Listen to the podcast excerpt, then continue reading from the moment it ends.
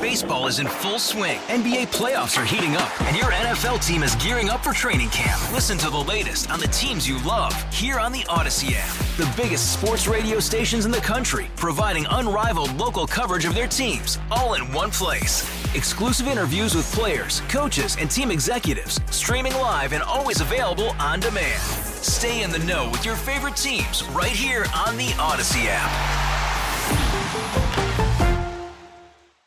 San Bernardino County just made another move towards seceding from the state of California. It is not the only county in California to try something like that. For more, we're joined live on the KCBS Ring Central News line by lawyer and political analyst Melissa Caen in for Phil this morning. Melissa, thanks for joining us. So, San Bernardino County isn't the only one doing this, and there have been other counties uh, trying to do this over the years. So, where else is this happening in the state?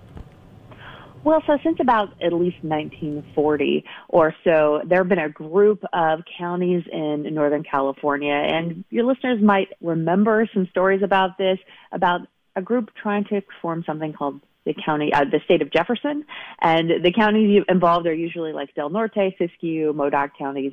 Um, but uh, but San Bernardino is um, is very large and very diverse and overwhelmingly Democrat, and so that's a bit of a bit of a, a different take on on what we usually see when we when we hear news about counties voting to secede. So what's their gripe? Well, they say that they are not getting as much or a proportional amount of state aid from the Democratic controlled legislature.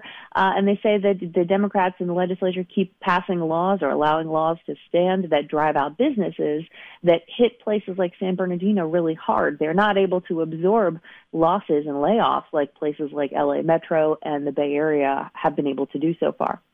So, whose approval would they have to get, even if, uh, you know, hypothetically, voters down there in San Bernardino County decided to secede?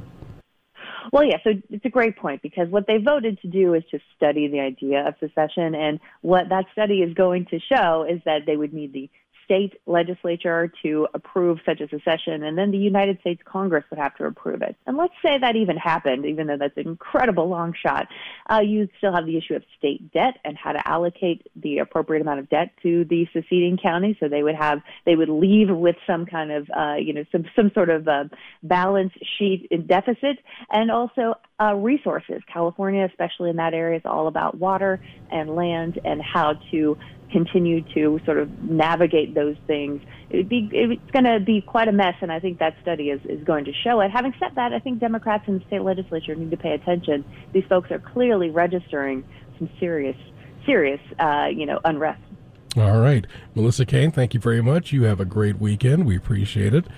Thank that, you. That's Melissa Caen, political analyst and attorney, um, and she's in for Phil this morning.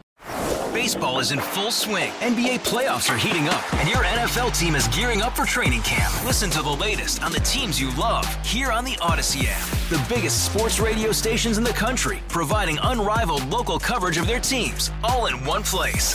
Exclusive interviews with players, coaches, and team executives, streaming live and always available on demand. Stay in the know with your favorite teams right here on the Odyssey app.